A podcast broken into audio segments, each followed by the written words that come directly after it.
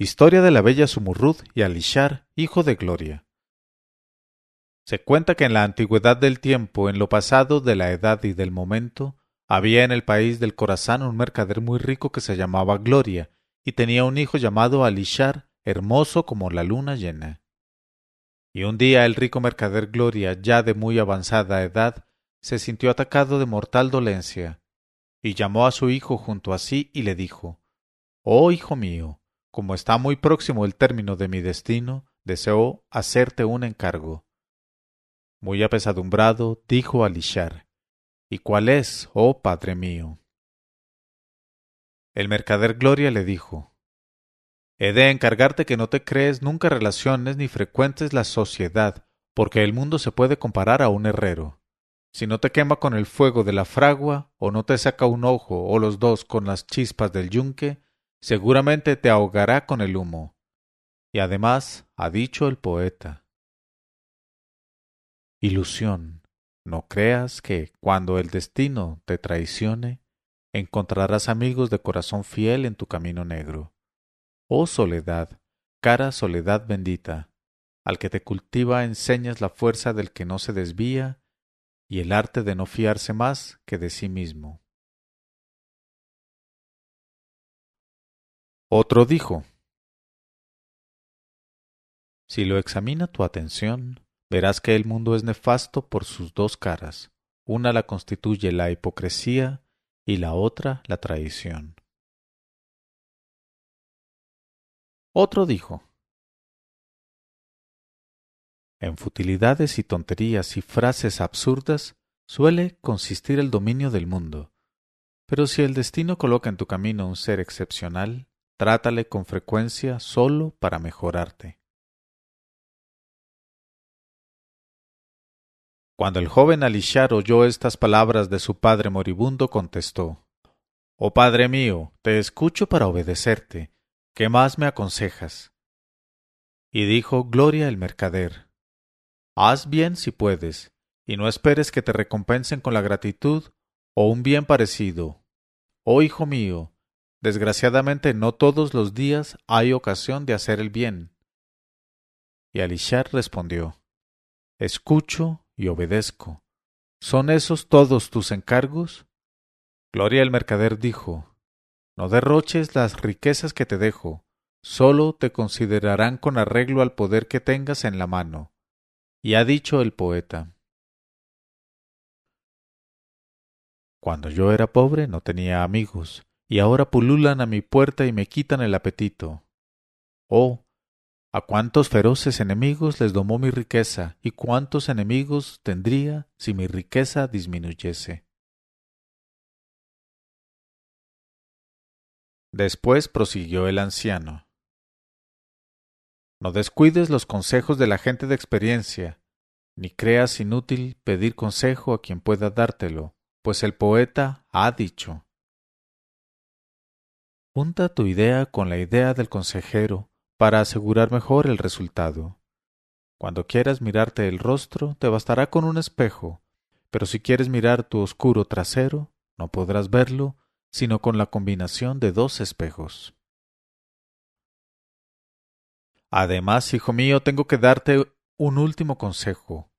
Huye del vino, es causa de todos los males, te expones a perder la razón y a ser objeto de befa y de desdén.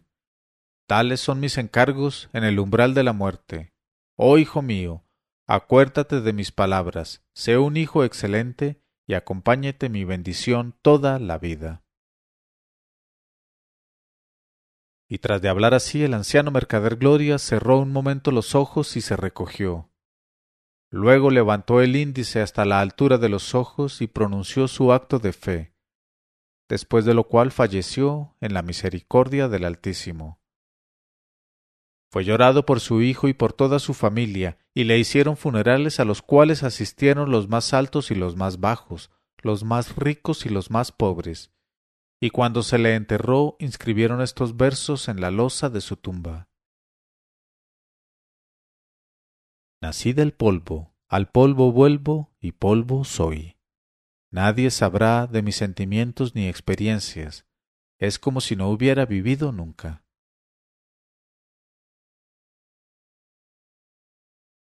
Hasta aquí en cuanto al mercader Gloria. Ocupémonos ahora de Alishar, hijo de Gloria. Muerto su padre, siguió Alishar comerciando en la tienda principal del Zoco y cumplió a conciencia los encargos paternales, especialmente en lo que se refería a sus relaciones con los demás. Pero al cabo de un año y un día que transcurrieron con exactitud hora tras hora, se dejó tentar por jóvenes pérfidos, hijos de zorra, adulterinos sin vergüenza. Y alternó hasta el frenesí con ellos y conoció a sus astutas madres y hermanas, hijas de perro, y se sumergió hasta el cuello en el libertinaje, y nadó en el vino y en el despilfarro, caminando por vía bien opuesta al camino recto, porque, como no estaba a la sazón sano de espíritu, se hacía este menguado razonamiento. Ya que mi padre me ha dejado todas sus riquezas, me conviene utilizarlas para que no las hereden otros. Y quiero aprovechar el momento y el placer que pasan, pues no he de vivir dos veces. Y le pareció también este razonamiento y siguió a lisiar juntando con tanta regularidad la noche y el día por sus extremos, sin escatimar ningún exceso, que pronto vióse reducido a vender la tienda, la casa, los muebles y hasta la ropa, y no le quedó más que lo que llevaba encima.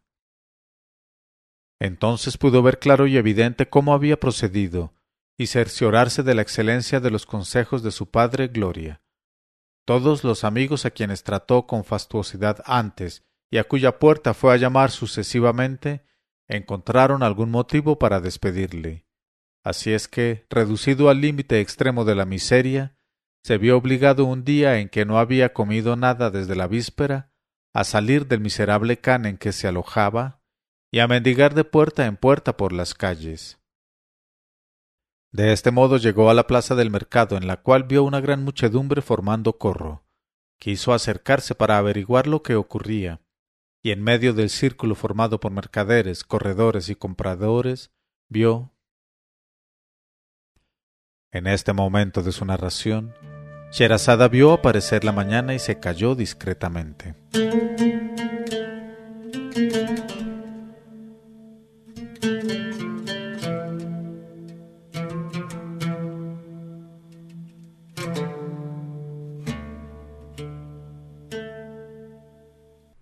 Pero cuando llegó la tricentésima séptima noche, ella dijo En medio del círculo formado por mercaderes, corredores y compradores, vio a una joven esclava blanca de elegante y delicioso aspecto, con una estatura de cinco palmos, con rosas por mejillas, pechos bien sentados, qué trasero. Sin temor a engañarse se le podrían aplicar estos versos del poeta. Ha salido sin defecto del molde de la belleza. Sus proporciones son admirables, ni muy alta ni muy baja, ni muy gruesa ni muy flaca, y redondeces por todas partes. Así es que la misma belleza se enamoró de su imagen, realzada por el ligero velo que sombreaba sus facciones modestas y altivas a la vez. La luna es su rostro, la rama flexible que ondula su cintura, y su aliento el suave perfume del almizcle. Parece formada de perlas líquidas, porque sus miembros son tan lisos que reflejan la luna de su rostro y también parecen formados por lunas. Pero ¿dónde está la lengua que pudiera describir el milagro de claridad que constituye su trasero brillante? Cuando Alishar dirigió sus miradas a la hermosa joven quedó extremadamente maravillado, y ya fuese que permaneciera inmóvil de admiración, ya que quisiera olvidar por un momento su miseria con el espectáculo de la belleza, el caso fue que se metió entre la muchedumbre reunida que preparábase a la venta, y los mercaderes y corredores que por allí se hallaban e ignoraban aún la ruina del joven, supusieron que había ido a comprar la esclava, pues sabían que era muy rico por la herencia de su padre, el síndico Gloria. Pero pronto se puso al lado de la esclava el jefe de los corredores, y por encima de las cabezas agrupadas exclamó Oh mercaderes, dueños de riquezas, ciudadanos, o habitantes libres del desierto, el que abra la puerta de la subasta no ha de incurrir en censura, He aquí entre vosotros la soberana de todas las lunas, la perla de las perlas, la virgen llena de pudor, la noble Sumurrud, incitadora de todos los deseos y jardín de todas las flores. Abrid la subasta, oh circunstantes, nadie censurará a quien abra la subasta. He aquí ante vosotros a la soberana de todas las lunas, a la pudorosa Virgen Sumurrud, jardín de todas las flores. Enseguida uno de los mercaderes gritó Abro la subasta con quinientos dinares. Otro dijo Diez más. Entonces gritó un viejo deforme y asqueroso de ojos azules y viscos que se llamaba Rachidedín Cien más. Pero dijo una voz Cien más todavía. En aquel momento el viejo de ojos azules y feos pujó mucho de pronto y gritando Mil dinares. Entonces los demás compradores encarcelaron su lengua y guardaron silencio. Y el pregonero se volvió hacia el dueño de la esclava joven y le preguntó si le convenía el precio ofrecido por el viejo y si había que cerrar el trato. Y el dueño de la esclava respondió Conforme. Pero antes tiene que consentir mi esclava también, pues le he jurado no cederla más que al comprador que le guste. Por consiguiente, has de pedirle el consentimiento, oh corredor. Y el corredor se acercó a la hermosa Sumurrud y le dijo Oh soberana de las lunas, ¿quieres pertenecer a este venerable anciano el jeique Rachidedin? Al oír estas palabras, la hermosa Sumurrud dirigió una mirada al individuo que le indicaba el corredor y le encontró tal como acabamos de describirle, y apartóse con un ademán de repugnancia y exclamó ¿No conoces, oh jefe corredor, lo que decía un poeta viejo, aunque no tan repulsivo como éste? Pues escucha. Le pedí un beso, ella me miró, y su mirada no fue de odio ni de desdén, sino de indiferencia. Sin embargo sabía que yo era rico y considerado, pasó y cayeron de un pliegue de su boca estas palabras. No me agradan las canas, no me gusta poner algodón mojado entre mis labios. Al oír estos versos dijo el corredor a su murrud Por Alá, razón tienes para rechazarle. Además mil dinares no son bastante precio. En mi opinión vales diez mil. Volvióse luego hacia la multitud de compradores y preguntó si no deseaba otro a la esclava por el precio ya ofrecido. Entonces se acercó un mercader y dijo Yo. Y la hermosa Sumurrud le miró y vio que no era asqueroso como el viejo Rachidedín y que sus ojos no eran azules ni viscos, pero notó que se teñía de colorado la barba, a fin de parecer más joven de lo que era. Entonces exclamó Qué vergüenza enrojecer y ennegrecer así la faz de la ancianidad. E inmediatamente improvisó estos versos. Oh, tú que estás enamorado de mi cintura y de mi rostro, no lograrás atraer mis miradas por mucho que te disfraces con colores ajenos. Tiñes de oprobio tus canas, sin lograr ocultar tus defectos. Cambias de barba como cambias de cara, y te conviertes en tal espantajo que si te mirase una mujer preñada abortaría. Oídos estos versos por el jefe de los corredores, le dijo a Sumurrud Por Alá, la verdad está contigo. Pero como no fue aceptada la segunda proposición, se adelantó un tercer mercader y dijo al corredor Ofrezco el mismo precio, pregúntale si me acepta. Y el corredor interrogó a la hermosa joven, que miró entonces al hombre consabido, y vio que era tuerto y se echó a reír, diciendo ¿No sabes, oh corredor, las frases del poeta acerca del tuerto? Pues óyelas. Créeme, amigo, no seas nunca compañero de un tuerto y desconfía de sus embustes y de su falsedad. Tampoco se ganará tratándole que Alá se cuidó de sacarle un ojo para que inspirara desconfianza. Entonces el corredor le indicó un cuarto comprador y le preguntó ¿Quieres a éste? Sumurrud lo examinó y vio que era un hombrecillo chico con una barba que le llegaba al ombligo y dijo enseguida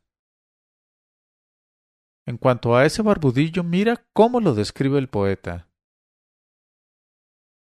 Tienes una barba prodigiosa, que es planta inútil y molesta, y triste como una noche de invierno, larga, fría, oscura. Cuando el corredor vio que no aceptaba a ninguno de los que espontáneamente brindábanse a comprarla, dijo Sumurrud Oh mi señora, mira todos esos mercaderes y nobles compradores y dime cuál tiene la suerte de gustarte para que te ofrezca a él en venta. Entonces la hermosa joven miró uno por uno con la mayor atención a todos los circunstantes y acabó por fijar su mirada en Alishar, hijo de Gloria, y el aspecto del joven la inflamó súbitamente con el amor más violento, porque Alishar, hijo de Gloria, era en verdad de una belleza extraordinaria, y nadie le podía ver sin sentirse inclinado hacia él con ardor. Así es que la joven Sumurrut se apresuró a señalárselo al corredor y dijo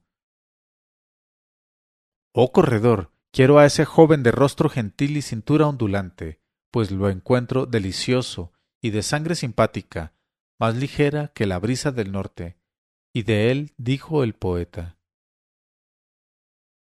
Oh jovencillo, ¿cómo te olvidarán los que hayan visto tu belleza? Dejen de mirarte quienes deploran los tormentos con que llenas el corazón. Los que quieran preservarse de tus encantos prodigiosos, cubran con un velo tu hechicera cara. Y también de él dijo otro poeta. Oh Señor mío, compréndelo, ¿cómo no amarte? ¿No es esbelta tu cintura y combados tus riñones? Compréndelo, oh Señor mío, ¿no es patrimonio de sabios, de gente exquisita y de espíritus delicados el amor a cosas tales? Un tercer poeta ha dicho sus mejillas están llenas y lisas, su saliva leche dulce al beberla, es un remedio para las enfermedades. Su mirada hace soñar a los prosistas y a los poetas y sus proporciones dejan perplejos a los arquitectos. Otro ha dicho El licor de sus labios es un vino enervante, su aliento tiene el perfume del ámbar y sus dientes son granos de alcanfor. Por eso Raduán, guardián del paraíso, le rogó que se fuera, temeroso de que sedujese a las huríes. La gente tosca y de entendimiento torpe deplora sus gestos y su conducta, como si la luna no fuera bella en todos sus cuartos, como si su marcha no fuera armoniosa en todas las partes del cielo. Otro poeta ha dicho también Por fin consintió en conceder una cita a ese cervatillo de cabellera rizada y de mejillas llenas de rosas y mirada encantadora. Y aquí estoy, puntual, con el corazón alborotado y el mirar anhelante. Me prometió esta cita, cerrando los ojos para decirme que sí, pero si sus párpados están cerrados, ¿cómo podrán cumplir su promesa? Dijo de él otro, por último. Tengo amigos poco sagaces que me han preguntado cómo puedes querer apasionadamente a un joven cuyas mejillas sombrea ya un bozo tan fuerte. Yo les dije, cuán grande es vuestra ignorancia. Los frutos del jardín del Edén se cogieron en sus hermosas mejillas. ¿Cómo hubieran podido dar esas mejillas tan hermosos frutos si no fueran ya frondosas? Maravilladísimo quedó el corredor al advertir tanto talento en esclava tan joven. Expresó su asombro al propietario que le dijo Comprendo que te pasmen tanta belleza y tan agudo ingenio, pero sabe que esta milagrosa adolescente que avergüenza a los astros y al sol no se contenta con conocer los poetas más delicados y complicados, ni con ser una constructora de estrofas, sino que además sabe escribir con siete plumas los siete caracteres diferentes, y sus manos son más preciosas que todo un tesoro. Conoce en efecto el arte del bordado y de tejer la seda, y toda alfombra o cortinajes que sale de sus manos se tasa en el zoco a cincuenta dinares. Observa también que en ocho días tiene tiempo sobrado para terminar la alfombra más hermosa o el más suntuoso cortinaje, de modo que, sin duda alguna, quien la compre habrá recuperado a los pocos meses su dinero. Oídas estas palabras, el corredor levantó los brazos, admirado, y exclamó Oh dichoso aquel que tenga esta perla en su morada, y la conserve como el tesoro más oculto. Y se acercó a Lishar, hijo de Gloria, señalado por la joven, se inclinó ante él hasta el suelo, le cogió la mano y se la besó, y luego dijo. En este momento de su narración, Sherazada vio aparecer la mañana y se calló discretamente.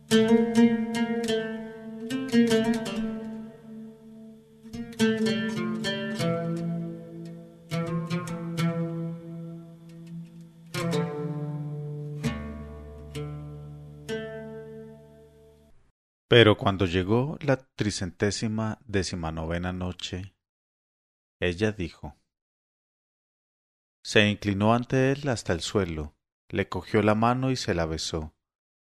Y luego le dijo En verdad, oh mi señor, que es mucha tu suerte al poder comprar este tesoro por la centésima parte de su valor, y el donador no te ha escatimado sus dones. Tráigate, pues, esta joven la felicidad.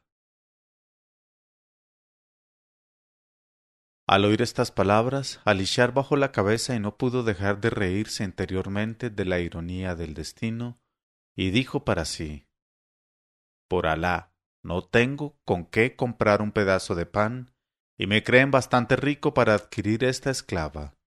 De todos modos, no diré ni que sí ni que no, para no cubrirme de vergüenza delante de todos los mercaderes. Y bajó la vista y no dijo palabra. Como no se movía, Sumurrud le miró para alentarle a la compra, pero él seguía con los ojos bajos, sin verla. Entonces ella dijo al corredor Cógeme de la mano y llévame junto a él, que quiero hablarle personalmente y determinarle a que me compre, pues he resuelto pertenecer a él solo y no a otro y el corredor la cogió de la mano y la llevó junto a Alishar, hijo de Gloria. La joven se quedó de pie, alardeando de su belleza delante del mozo, y le dijo Oh amado dueño mío, oh joven que haces arder mis entrañas, ¿por qué no ofreces el precio de compra? ¿O por qué no calculas tú el valor que te parezca más equitativo? Quiero ser tu esclava a cualquier precio. Alishar levantó la cabeza, meneándola con tristeza, y dijo la venta y la compra nunca son obligatorias. Sumurrud exclamó Ya veo, oh dueño muy amado, que encuentras muy alto el precio de mil dinares. No ofrezcas más que novecientos y te pertenezco. Bajó a lisiar la cabeza y nada contestó. Ella dijo Cómprame entonces por ochocientos. Él bajó la cabeza. Ella añadió por setecientos. Y él bajó otra vez la cabeza. Sumurrud siguió rebajando hasta que le dijo, solo por cien dinares. Entonces le dijo, ni siquiera tengo los cien dinares completos. Ella se echó a reír y le dijo, ¿Cuánto te falta para reunir la cantidad de cien dinares? Pues si hoy no los tienes todo, ya pagarás otro día lo que falte. Él contestó, Oh dueña mía, sabe por fin que no tengo ni cien dinares ni uno. Por Alá, no poseo ni una moneda blanca, ni una roja, ni un dinar de oro, ni un dracma de plata. De modo que no pierdas más tiempo conmigo y busca otro comprador. Cuando Sumurrud comprendió que el joven carecía de dinero, le dijo de todos modos, cierra el trato. Dame la mano, envuélveme en tu manto y pasa un brazo alrededor de mi cintura, que es, como sabes, la señal de aceptación.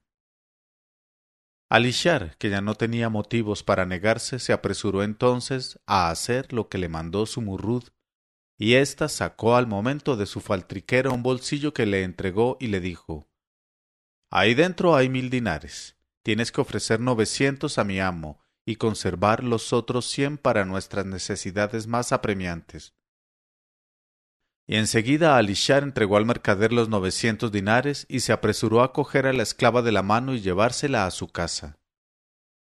Cuando llegaron a la casa, Sumurrud se sorprendió al ver que la habitación se reducía a un miserable cuarto, cuyo único moblaje consistía en una mala estera vieja y rota por varias partes se apresuró a dar a Alishar otro bolsillo con mil dinares más y le dijo Corre pronto al zoco para comprar todos los muebles y alfombras que hagan falta, y comida y bebida, y escoge lo mejor que haya en el zoco. Además tráeme una gran pieza de seda de damasco de la mejor clase, de color de granate, y carretes de hilo de oro, y carretes de hilo de plata, y carretes de hilo de seda de siete colores diferentes y no olvides comprar agujas grandes y también un dedal de oro. Y Alishar ejecutó enseguida sus órdenes y llevó todo aquello a su murrud. Entonces ella tendió por el suelo las alfombras, arregló los colchones y divanes, lo colocó todo en orden y puso el mantel, después de haber encendido los candelabros. Se sentaron entonces ambos y comieron y bebieron y se pusieron muy contentos, tras de lo cual se tendieron en su cama nueva, y se satisficieron mutuamente. Y pasaron toda la noche estrechamente enlazados entre las puras delicias y los más alegres retosos hasta por la mañana, y su amor se consolidó con pruebas indudables y se grabó en su corazón de manera indeleble. Sin perder tiempo, la diligente Sumurrut se puso enseguida a la labor. Cogió la pieza de seda de damasco color de granate y en pocos días hizo con ella un cortinaje, en cuyo contorno representó con arte infinito figuras de aves y animales, y no hubo un animal en el mundo, pequeño ni grande, que no quedara representado en aquella tela. Y la ejecución era tan asombrosa de parecido y de vida, que se diría movíanse los animales de cuatro pies y se creía oír cantar a las aves. En medio de la cortina estaban bordados grandes árboles cargados de fruta y de sombra tan hermosa que con verla se sentía una gran frescura. Y todo aquello fue ejecutado en ocho días, ni más ni menos. Gloria al que da tanta habilidad a los dedos de sus criaturas. Terminada la cortina, Sumurrud le dio brillo, la planchó, la dobló y se la entregó a Alishar, diciéndole Ve a llevarla al zoco y véndesela a cualquier mercader con tienda abierta, y no por menos de cincuenta dinares. Pero guárdate muy bien de cedérsela a cualquier mercader de paso que no sea conocido en el zoco, pues eso sería causa de una cruel separación entre nosotros, porque tenemos enemigos que nos acechan. Desconfía de los caminantes. Y Alishar respondió Escucho y obedezco. Y fue al zoco y vendió por cincuenta dinares a un mercader con tienda abierta la consabida cortina maravillosa. En este momento de su narración, Sherazada vio aparecer la mañana y se calló discretamente.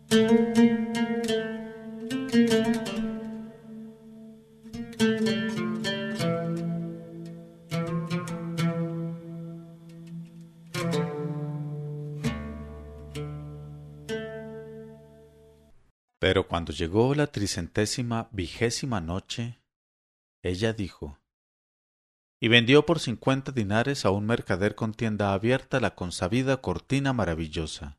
Después compró otra vez seda e hilo de oro y plata en cantidad suficiente para una nueva cortina o alfombra de gusto, y se lo llevó todo a su murrud, que volvió a poner manos a la obra y en otros ocho días ejecutó una cortina más hermosa aún que la anterior, y que también produjo la cantidad de cincuenta dinares.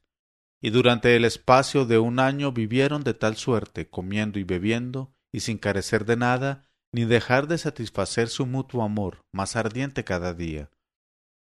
Un día salió Alishar de la casa llevando, según su costumbre, un paquete que contenía un tapiz ejecutado por su murrud y emprendió el camino del zoco para presentárselo a los mercaderes por mediación del pregonero como siempre. Llegado al zoco, se lo entregó al pregonero, que empezó a pregonarlo delante de las tiendas de los mercaderes, cuando acertó a pasar un cristiano, uno de esos individuos que pululan a la entrada de los zocos, asediando a los parroquianos con sus ofrecimientos. Este cristiano se aproximó al pregonero y a Alishar y les ofreció sesenta dinares por el tapiz en vez de los cincuenta porque se pregonaba. Pero Alishar, que sentía aversión y desconfianza hacia aquella clase de individuos, y recordaba además el encargo de su murrut, no quiso vendérselo. Entonces el cristiano aumentó su oferta y acabó por proponer cien dinares, y el pregonero le dijo al oído a Alishar Verdaderamente no desaproveches esta excelente ocasión, porque el pregonero ya había sido sobornado secretamente por el cristiano con diez dinares, y maniobró también sobre el espíritu de Alishar, que le decidió a entregar el tapiz al cristiano, mediante la cantidad convenida. Y lo hizo no sin gran aprensión, cobrando los cien dinares, y volvió a emprender el camino de su casa. Conforme iba andando, al volver una esquina notó que le seguía el cristiano. Se paró y le preguntó Cristiano, ¿qué tienes que hacer en este barrio en donde no entra la gente de tu clase? Este dijo Perdona, oh señor, pero tengo un encargo que hacer al final de esta calleja. Alá te conserve. Alishar siguió su camino y llegó a la puerta de su casa, y allí notó que el cristiano, después de haber dado un rodeo, había vuelto por el otro extremo de la calle y llegaba a su puerta al mismo tiempo que él, y le gritó lleno de ira Maldito cristiano, ¿a qué me sigues de esa manera por donde voy? El otro contestó Oh Señor mío, créeme que me encontraste aquí por casualidad, pero te ruego que me des un trago de agua y Alá te recompensará, porque la sed me quema interiormente. Alishar pensó Por Alá, no se dirá que un musulmán se ha negado a dar de beber a un perro sediento. Voy a darle un poco de agua.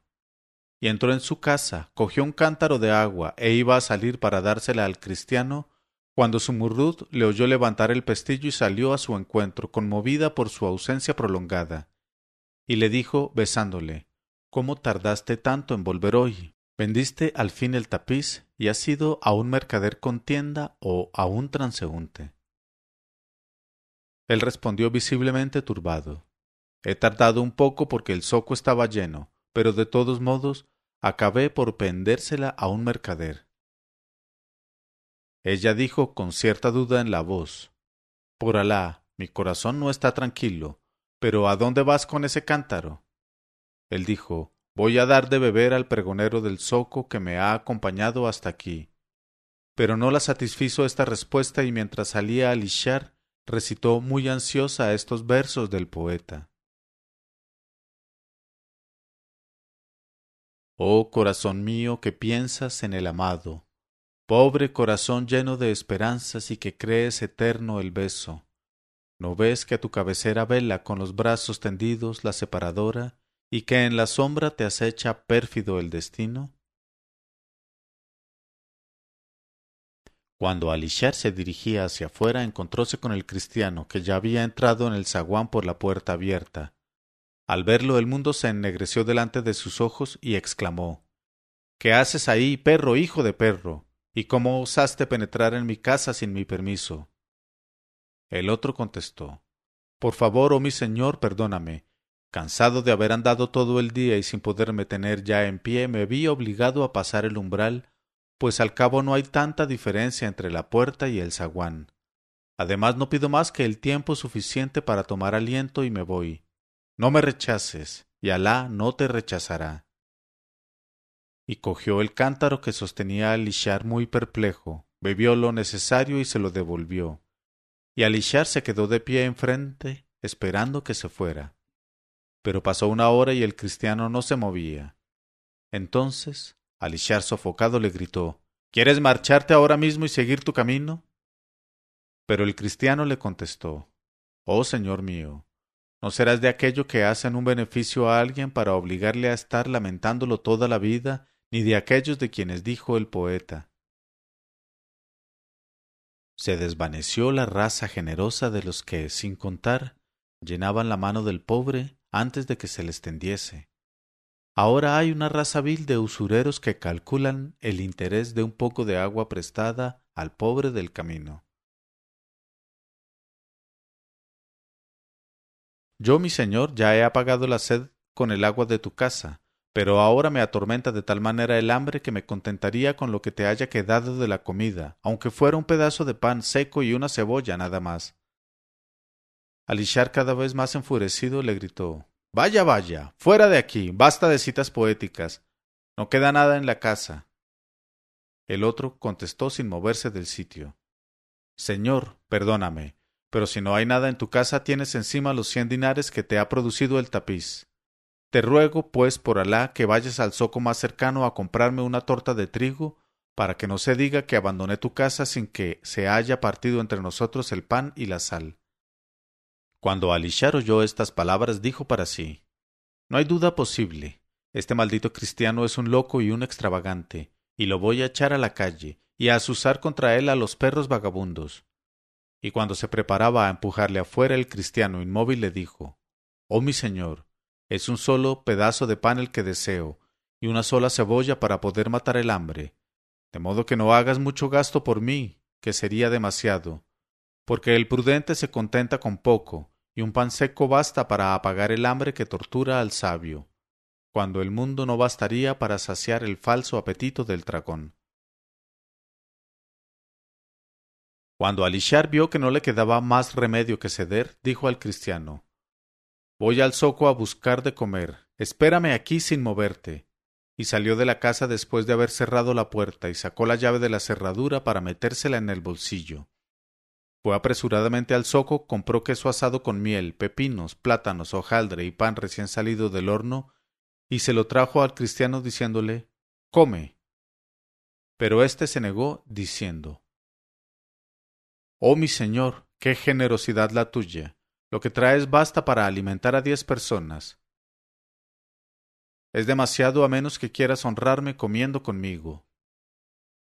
Alishar respondió yo estoy harto, come solo. El otro exclamó Oh mi señor, la sabiduría de las naciones nos enseña que el que se niega a comer con su huésped es indudablemente un bastardo adulterino. En este momento de su narración, Sherazada vio aparecer la mañana y se calló discretamente.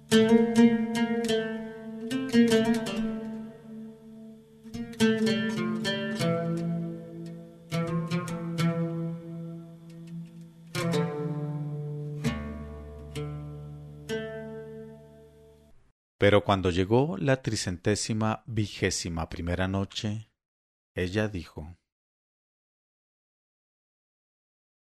El que se niega a comer con su huésped es indudablemente un bastardo adulterino.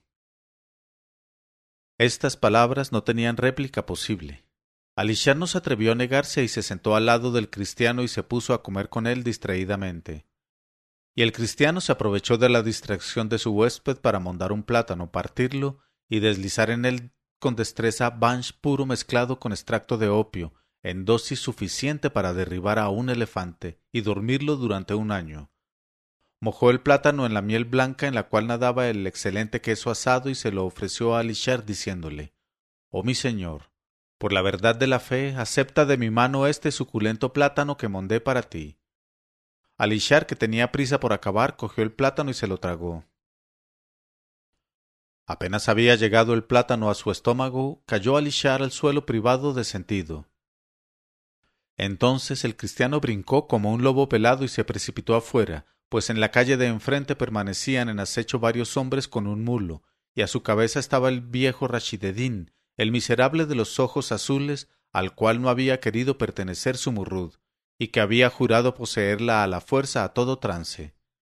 Este Rashidedin no era más que un innoble cristiano que profesaba exteriormente el islamismo para gozar sus privilegios cerca de los mercaderes, y era el propio hermano del cristiano que acababa de traicionar a Alishar y que se llamaba Barsum.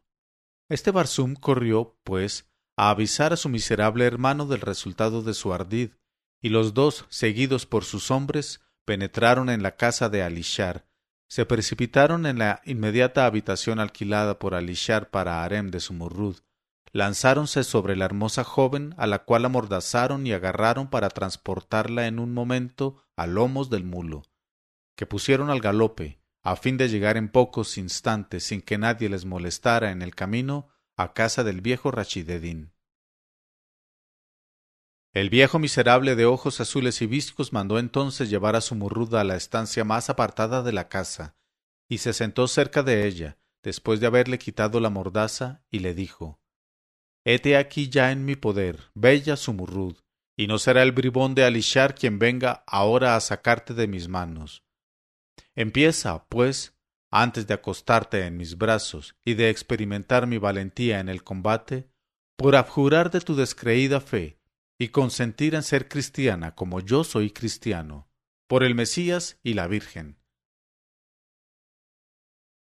Si no te rindes inmediatamente a mi doble deseo, te someteré a los peores tormentos y te haré más desdichada que una perra.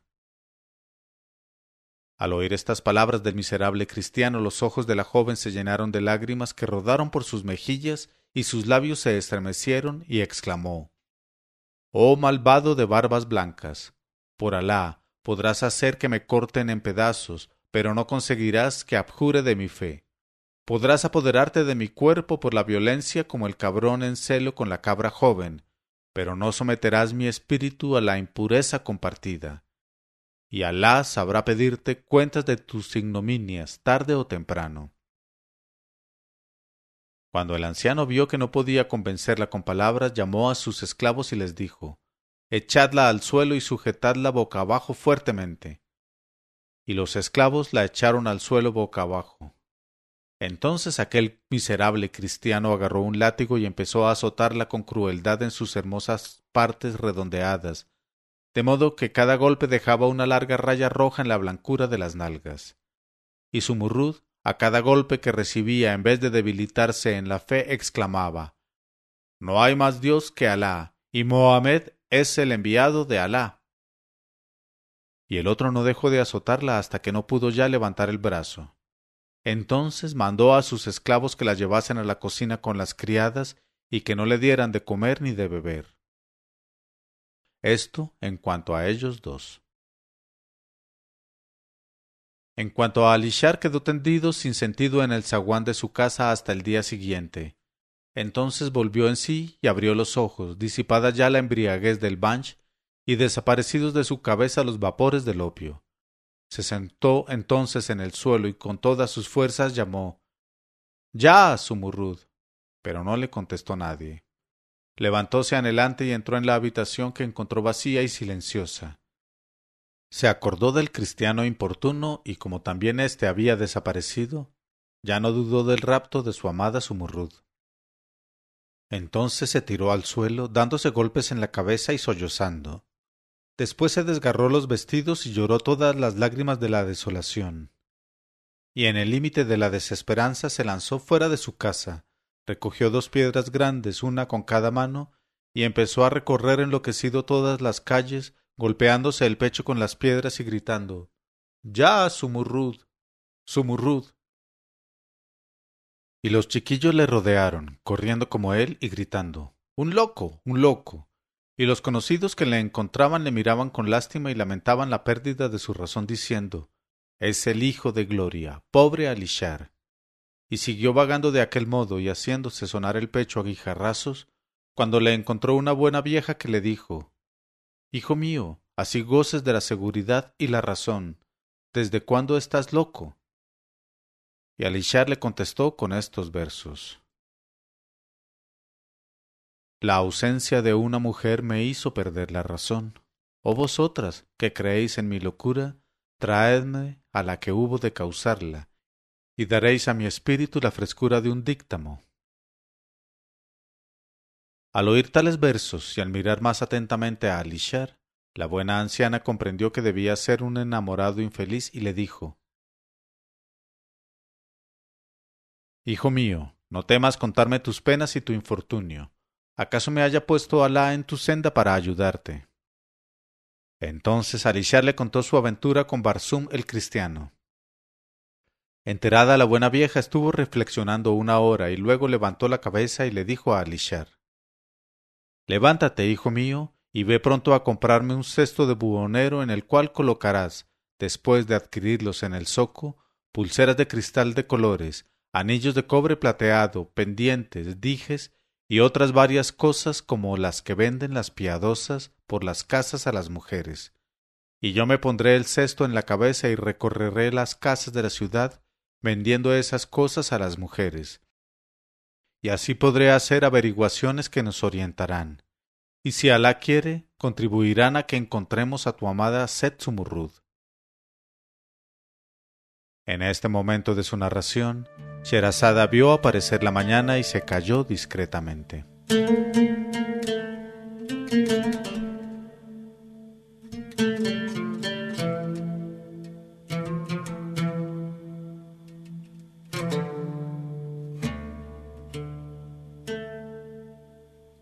Y cuando llegó la tricentésima vigésima segunda noche, ella dijo, Encontraremos a tu amada Setsumurrud. Y Alishar se puso a llorar de alegría.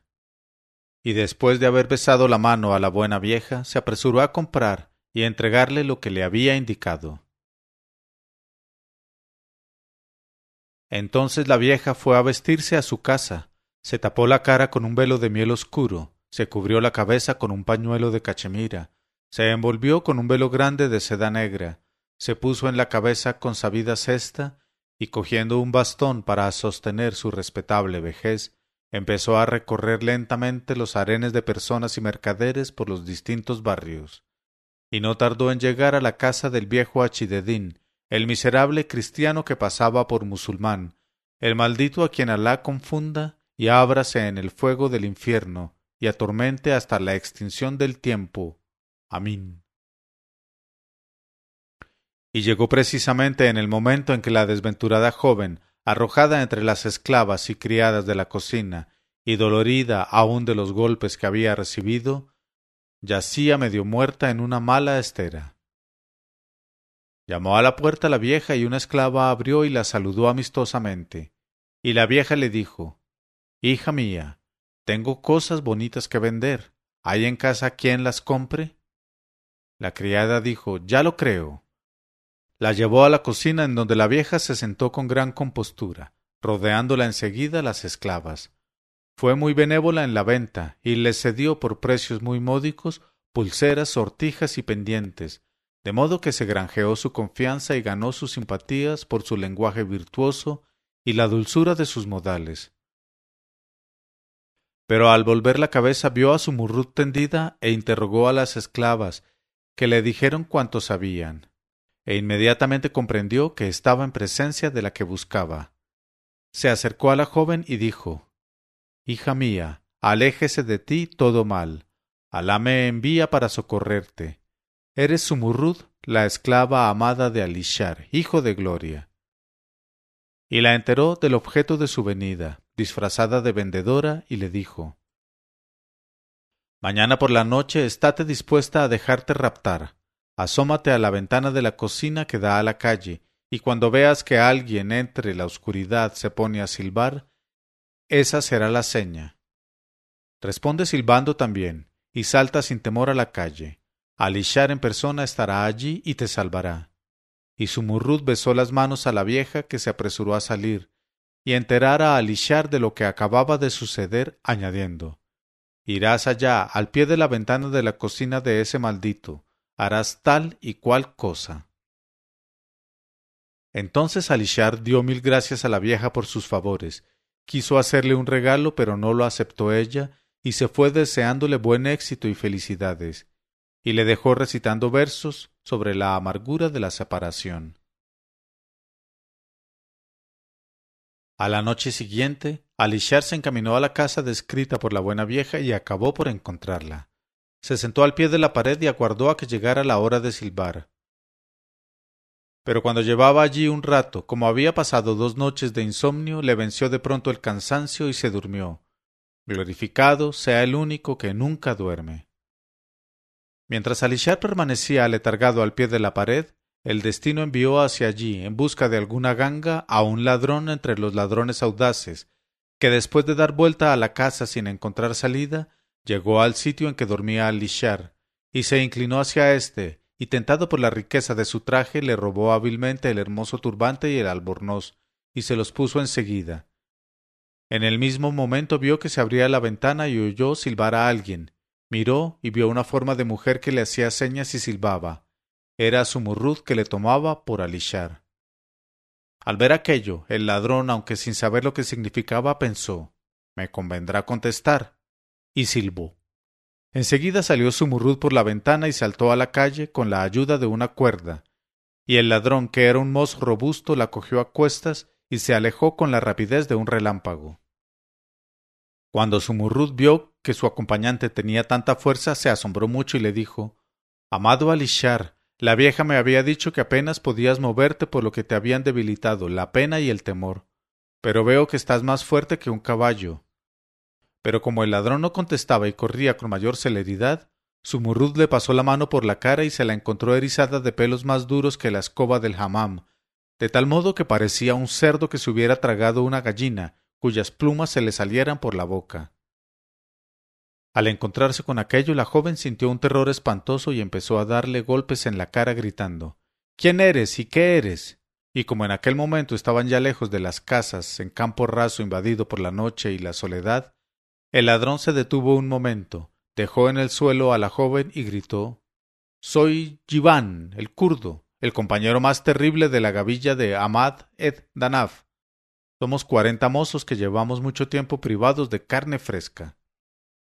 La noche próxima será la más bendita de tus noches, pues todos te cabalgaremos sucesivamente, y te pisaremos el vientre, y nos revolcaremos entre tus muslos, y le haremos dar vueltas a tu capullo hasta por la mañana.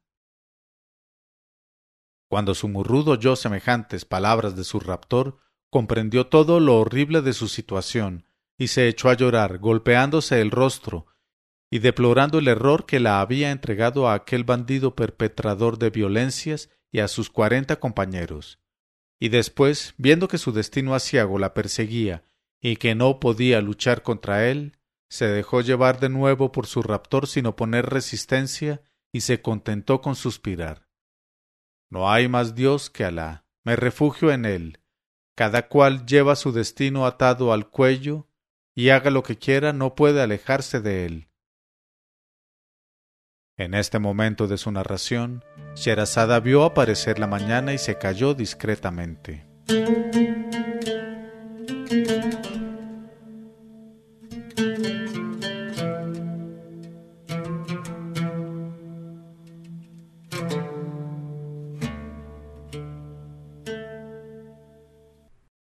Pero cuando llegó la tricentésima vigésima tercera noche, ella dijo Cada cual lleva su destino atado al cuello, y haga lo que quiera, no puede alejarse de él. El terrible kurdo Yiván se echó de nuevo a cuestas a la joven y siguió corriendo hasta una caverna oculta entre rocas, donde habían establecido su domicilio la gavilla de los cuarenta y su jefe. Arreglaba allí la casa de los ladrones y les preparaba la comida una vieja que era precisamente la madre del raptor de Sumurrud. Ella fue la que al oír la seña convenida salió a la entrada de la caverna a recibir a su hijo con la capturada. Yiván entregó la persona de Sumurrud a su madre y le dijo Cuida bien de esta gacela hasta mi regreso, pues voy a buscar a mis compañeros para que la cabalguen conmigo pero como no hemos de volver hasta mañana a mediodía porque tenemos que realizar algunas proezas, te ruego que la alimentes bien para que pueda soportar nuestras cargas y nuestros asaltos. Y se fue. Entonces la vieja se acercó a su murrud y le dio de beber y le dijo Hija mía, qué dichosa serás cuando penetren pronto en tu centro cuarenta mozos robustos, sin contar al jefe, que él solo es tan fuerte como todos los demás juntos. Por Alá, qué suerte tienes con ser joven y deseable. Sumurrud no pudo contestar y envolviéndose la cabeza con el velo se tendió en el suelo y así permaneció hasta por la mañana. La noche la había hecho reflexionar, cobró ánimos y dijo para sí En qué indiferencia condenable caigo al presente. Voy a aguardar sin moverme la llegada de esos cuarenta bandoleros perforadores que me estropearán al taladrarme y me llenarán como el agua llena un buque hasta hundirlo en el fondo del mar? No, por Alá. Salvaré mi alma y no les entregaré mi cuerpo. Y como ya era día claro, se acercó a la vieja y besándole la mano le dijo Esta noche he descansado bien, mi buena madre, y me siento con muchos ánimos y dispuesta a honrar a mis huéspedes. ¿Qué haremos ahora para pasar el tiempo hasta que lleguen? ¿Quieres, por ejemplo, venir conmigo al sol y dejar que te despioje y te peine el pelo, buena madre? La vieja contestó Por Alá. Excelente ocurrencia, hija mía, pues desde que estoy en esta caverna no me he podido lavar la cabeza, y sirve ahora de habitación a todas las clases de piojos que se alojan en la cabellera de las personas y en los pelos de los animales. Y cuando anochece salen de mi cabeza y circulan en tropel por todo mi cuerpo y los tengo blancos y negros, grandes y chicos. Hay algunos, hija mía, que tienen un rabo muy largo y se pasean hacia atrás, y otros de olor más fétido que los follones y los cuescos más hediondos. Si consigues librarme de esos animales maléficos, tu vida conmigo será muy dichosa. Y salió con su murrud fuera de la caverna y se acurrucó al sol, quitándose el pañuelo que llevaba a la cabeza. Y entonces pudo ver su murrud que había allí todas las variedades de piojos conocidas y otras más. Sin perder valor, empezó a quitarlos a puñados y a peinar los cabellos por la raíz con espinas gordas, y cuando no quedó más que una cantidad normal de aquellos piojos, se puso a buscarlos con dedos ágiles y numerosos y a aplastarlos entre dos uñas según se acostumbraba. Y alisó la cabellera con suavidad, con tanta suavidad que la vieja se sintió invadida de un modo delicioso por la tranquilidad de su propia piel limpia, y acabó por dormirse profundamente. Sin perder tiempo, Sumurrut se levantó y corrió a la caverna, en la cual cogió y se puso ropa de hombre, y se rodeó la cabeza con un turbante hermoso que procedía de un robo hecho por los cuarenta, y salió por allí a escape para dirigirse a un caballo robado también, que por allí pasía con los pies trabados le puso silla y riendas, saltó encima a horcajadas y salió a galope en línea recta, invocando al dueño de la salvación. Galopó sin descanso hasta que anocheció, y al amanecer siguiente reanudó la carrera sin parar más que alguna que otra vez para descansar, comer alguna raíz y dejar pacer al caballo. Y así prosiguió durante diez días y diez noches. Por la mañana del undécimo día salió al cabo del desierto que acababa de atravesar y llegó a una verde pradera por donde corrían hermosas aguas, y alegraba la vista el espectáculo de frondosos árboles, de umbrías y de rosas y flores que un clima primaveral hacía brotar a millares. Allí jugueteaban también aves de la creación y pastaban rebaños de gacelas y de animales muy lindos. Sumurrud descansó una hora en aquel sitio, y luego montó de nuevo a caballo y siguió un camino muy hermoso que corría por entre masas de verdor y llevaba a una gran ciudad cuyos alminares brillaban al sol en lontananza. Cuando estuvo cerca de los muros y de la puerta de la ciudad, vio una muchedumbre inmensa que al distinguirla empezó a lanzar gritos delirantes de alegría y triunfo, y enseguida salieron de la puerta y fueron a su encuentro emires a caballo y personajes y jefes de soldados que se prosternaron y besaron la tierra con muestras de sumisión de súbditos a su rey, mientras por todas partes brotaba este clamor inmenso de la multitud delirante. Dé Alá la victoria a nuestro sultán. Traiga tu feliz venida la bendición al pueblo de los musulmanes, oh Rey del universo. Consolide Alá tu reinado, oh Rey nuestro y al mismo tiempo millares de guerreros a caballo se formaron en dos filas para separar y contener a las masas en el límite del entusiasmo. Y un pregonero público encaramado en un camello ricamente enjaezado anunciaba al pueblo a toda voz la feliz llegada de su rey. Pero Sumurrud, disfrazada de caballero, no entendía lo que podía significar todo aquello y acabó por preguntar a los grandes dignatarios que habían cogido por cada lado las riendas del caballo ¿Qué pasa, distinguidos señores, en vuestra ciudad? ¿Y qué me queréis? Entonces de entre todos ellos se adelantó un gran chambelán, que tras de inclinarse hasta el suelo dijo a su murrud El donador, oh dueño nuestro, no contó sus gracias al otorgárselas. Loor se le dé, te trae de la mano hasta nosotros para colocarte como nuestro rey sobre el trono de este reino. Loor a él que nos da un rey tan joven y tan bello, de la noble raza de los hijos de los turcos de rostro brillante.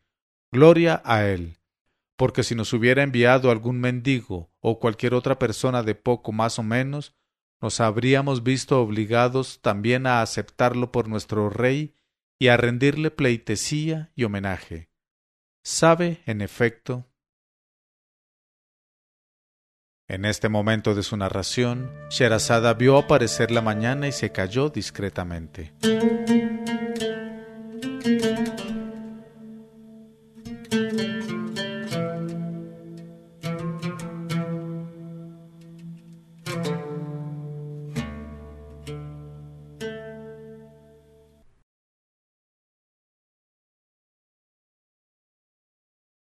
Leyó Mauricio Duque Arrubla. Mil una noches co. Uno cero cero uno noches co.